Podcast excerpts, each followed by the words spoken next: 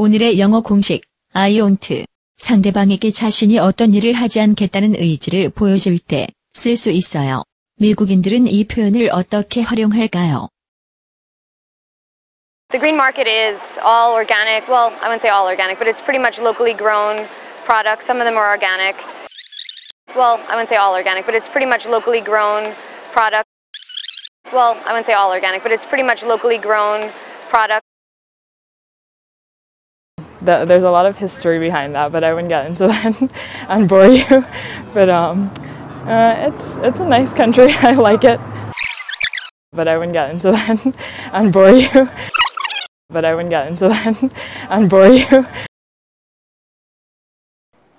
I asked you if you needed help last week. You wouldn't even listen to me. I won't help you. I won't help you. I won't help you.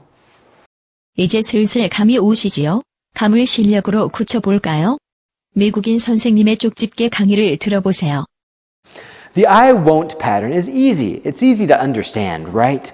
Won't means will not. So if you say I won't, it means that you will not. It, it means that you will continue doing whatever action follows this pattern. 그럼 다시 한번 미국인들의 인터뷰를 들어볼까요? Well, I wouldn't say all organic, but it's pretty much locally grown products. Well, I wouldn't say all organic, but it's pretty much locally grown products. But I wouldn't get into that and bore you. But I wouldn't get into that and bore you.